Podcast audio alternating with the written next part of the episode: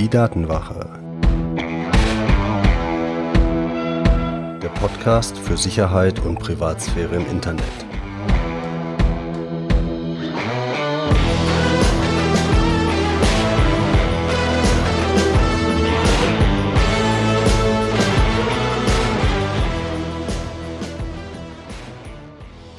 Hallo und schön, dass ihr wieder eingeschaltet habt zur vierten Folge des Podcasts Die Datenwache, dem Podcast rund um eure Privatsphäre und Schutz eurer Daten im Internet.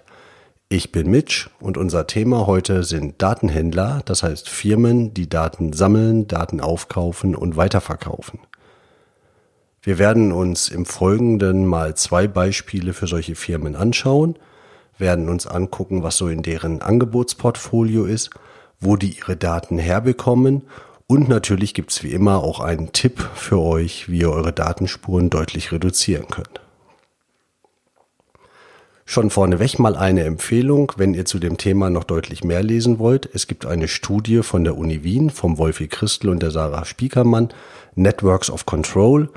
Das habe ich euch in den Show Notes als PDF verlinkt, sehr empfehlenswert. Die richtige Nachricht zur richtigen Zeit der richtigen Person. Das ist das übergeordnete Motto, mit dem dieses ganze Online-Marketing funktioniert. Und das ist auch das Motto, mit dem Oracle und Axiom, zwei der ganz großen Player in diesem Geschäft, agieren. Oracle hat so etwa drei Milliarden Profile. Man sagt, die kriegen ihre Daten von 15 Millionen Websites und das Ziel ist, dass es für jeden Menschen irgendwann ein Profil gibt. Axiom hat letztes Jahr 880 Millionen Dollar Umsatz gemacht, Profile von 700 Millionen Menschen und gesagt wird 3000 Datenpunkte pro Profil. Gucken wir uns nachher auch nochmal an, was das denn so alles heißt. Was haben solche Firmen jetzt im Angebot? Schauen wir uns das mal bei Axiom an. Dann bewerben die hauptsächlich zwei Sachen. Das ist ein Produkt namens Abilitech und das andere nennt sich Identity Link. Und das eine davon dient jetzt primär erstmal dem Zweck, verschiedene Quellen, Daten verschiedener Quellen zu verknüpfen. Also das geht dann so in die Richtung, wenn man zum Beispiel einen Datenpunkt hat von jemandem, der online einkauft bei Amazon, den anderen Datenpunkt wie dieselbe Person in Social Networks unterwegs ist, die dritte Person kauft online an, aber von einem anderen Rechner. Wenn das alles dieselbe Person ist, dann will man ja diese Informationen zusammen haben. Das geht so in die Richtung des Beispiels, das wir schon mal hatten. Wenn ihr am Arbeitsplatz bei Amazon einkauft, zu Hause mit dem Tablet einkauft und ähm, dann auf dem iPhone vielleicht noch in Social Networks unterwegs sind, seid, dann sind das ja Informationen, da ist es für die Werbeindustrie wichtig zu erkennen, dass das ein und dieselbe Person bloß unter verschiedenen Rahmenbedingungen ist. Das ist halt der eine Teil dieses Angebots.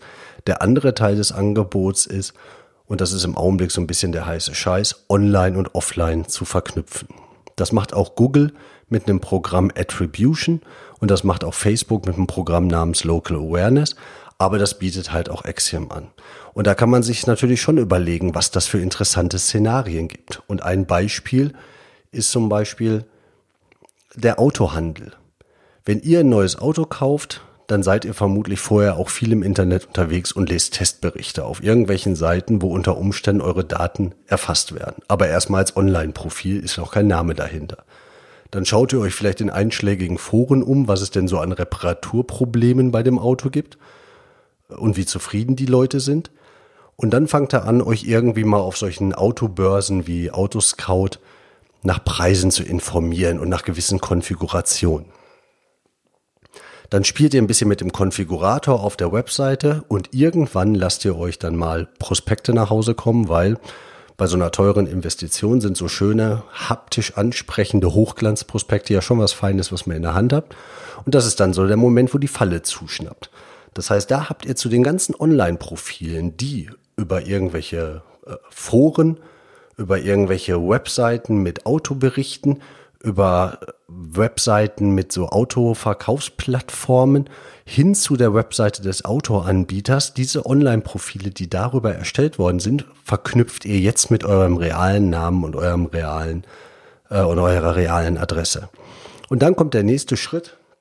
Dann geht ihr ins Autohaus, dann kommt irgendwie ein netter Verkäufer auf euch zu, der stellt sich vor, der bietet euch erstmal einen schönen Cappuccino an, fragt euch noch kurz nach eurem Namen, vielleicht nach eurer Anschrift und entschuldigt sich dann mal fünf Minuten und lässt euch da lecker an der Kaffeebar irgendwie ein Cappuccino schlürfen. Dann kommt er nach fünf Minuten wieder und der Mann versteht euch einfach, ihr, als wärt ihr Blutsbrüder. Oder vielleicht hat er auch einfach nach eurem Profil sich dann auf irgendeiner dieser Datenhändlerplattformen erkundigt und hat mal geschaut, was man euch denn wohl alles so verkaufen kann, bis wohin ihr zu gehen bereit seid. Und dann tut ihr ein bisschen so, als würdet ihr wirklich handeln. Und dann werdet ihr mal nach allen Regeln der Kunst entweder ordentlich bedient oder ausgenommen wie eine Weihnachtsgans. Das sind so Szenarien, was man sich vorstellen kann, wenn On- und Offline-Daten schön miteinander verknüpft werden.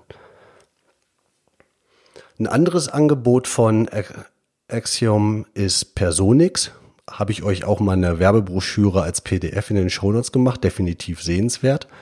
Personix geht davon aus, dass man alle Menschen irgendwie in 14 Gruppen unterteilen kann. Das ist 14 Hauptsegmente, wird das dort genannt. Und da kann man es gut treffen, dann landet ihr nämlich so in der Midlife gut situiert Gruppe oder in der Midlife Genussgruppe. Dann habt ihr es vielleicht einigermaßen geschafft.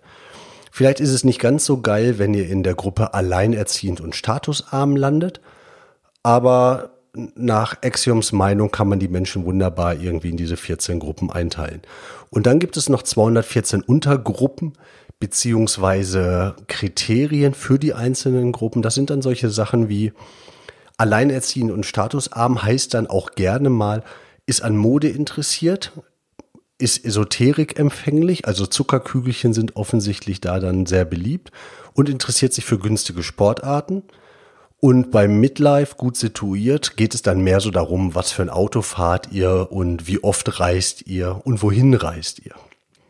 Und jetzt fragt man sich natürlich, wie kommen die denn an solche Daten? Und da gibt es viele interessante Quellen. Eine davon, da habe ich euch ebenfalls einen Bericht im Netz zu verlinkt vom mobilsicher.de sind solche Apps wie zum Beispiel äh, TripAdvisor. Solche Apps liefern einfach, wenn ihr euch darüber nach äh, Angeboten umschaut, über Angebote informiert, liefern die die Informationen, was ihr buchen wollt, in welche Stadt ihr wollt, wie lange ihr dahin wollt, was ihr bereit seid dafür zu bezahlen, liefern die entsprechende Datenhändler und so kommt sowas unter Umständen auch zu Oracle und Axiom. Oracle selbst hat ein schönes Data Dictionary. Den Link zu dem PDF findet ihr in den Show Notes. Darin beschreiben sie sowas wie 100 ihrer Datenquellen. Und aus so einem Dokument und auch aus anderen Quellen erfährt man dann, dass zum Beispiel 14 Milliarden Kreditkartendaten von Visa an Oracle gegangen sind. Und das sagt natürlich, wenn man viel mit Kreditkarte zahlt, schon viel über einen aus. Auch die GfK, bekannt für Umfragen und Einschaltquoten, wird als Datenlieferant an Oracle genannt, genauso wie so eine Tivo Set-Top-Box, die jetzt vielleicht in Deutschland nicht besonders bekannt ist, aber in Amerika durchaus beliebt. Und insgesamt scheint Fernsehen sowieso eine relativ interessante Sache zu sein, denn auch Axiom hat als Datenlieferanten einen Deal mit Samba TV. Und die machen dann auch Werbung damit, dass es nicht nur darum geht, was man guckt, sondern auch wie lange man es guckt und ob es Content ist, also Filme oder Serien oder Werbung und was in der Zeit gemacht wurde. Und wenn man mal im Netz ein bisschen nach Samba TV schaut, dann landet man ganz schnell bei irgendwelchen Sony-Fernsehern und der Frage, dass diese Sachen darauf installiert werden sollen. Da muss man sich dann vielleicht mal die Datenschutzerklärung von seinem Fernseher ganz genau anschauen. Wenn man aber denkt, dass das an Quellen schon perfide genug eigentlich sein sollte, man kann ja alles irgendwie noch toppen und eine Firma namens Visual DNA versucht das mal ganz konkret. Die stellen Quizzes her oder Umfragen oder solche Fragebögen, so nach dem Motto, wer bin ich, wo will ich hin, was mache ich, wenn ich da angekommen bin und haben nach eigenen Angaben schon sowas wie 40 Millionen Teilnehmer. Und diese Firma wird als einer der ganz großen Datenlieferanten genannt und das Ganze schmeckt ja irgendwie so ein bisschen nach Cambridge Analytica, der Firma, die damals rund um Facebook, um den Facebook-Skandal, halt auch mit solchen, mit solchen Persönlichkeitsanalysen, mit solchen Persönlichkeitsquissen die ähm, die Kundendaten von Facebook-Kunden entsprechend ausspioniert hat. Und damit kommen wir auch äh, zu dem Tipp dieses Mal. Und der Tipp ist ganz klar, wenn jemand euch im Netz zu intensiv nach euren persönlichen Daten fragt, vor allen Dingen, wenn es dann tatsächlich in dieses wirklich sehr psychologische, persönliche reingeht, egal was ihr in der Vergangenheit gemacht habt, jetzt wisst ihr, das machen die nicht, um euch ein nettes Ergebnis zu liefern, sondern da gibt's meistens nur einen einzigen Hintergedanken, da geht's um Geld. Und damit kommen wir dann auch zur Zusammenfassung.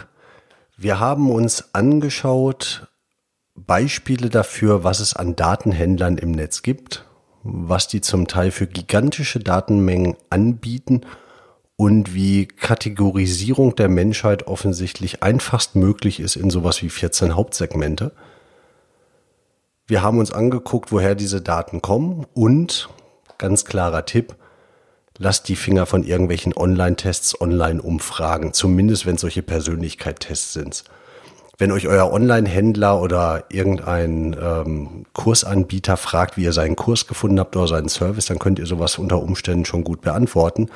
Aber bei solchen Psycho-Umfragen lasst die Finger davon, wenn ihr nicht ganz genau wisst, was ihr tut.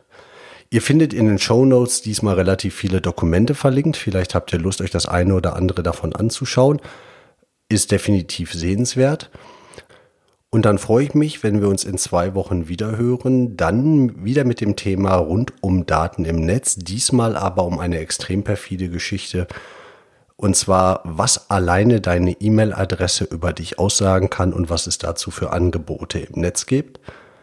Ich freue mich, wenn ihr mir bis dahin kurzes Feedback gebt, was euch gefällt, was euch nicht gefällt, was ihr euch mehr wünscht, welche Themen euch interessieren. Schreibt mir eine kurze Mail an podcast.datenwache.de oder hinterlasst einen Kommentar auf der Webseite. Bis dahin, euer Mitch.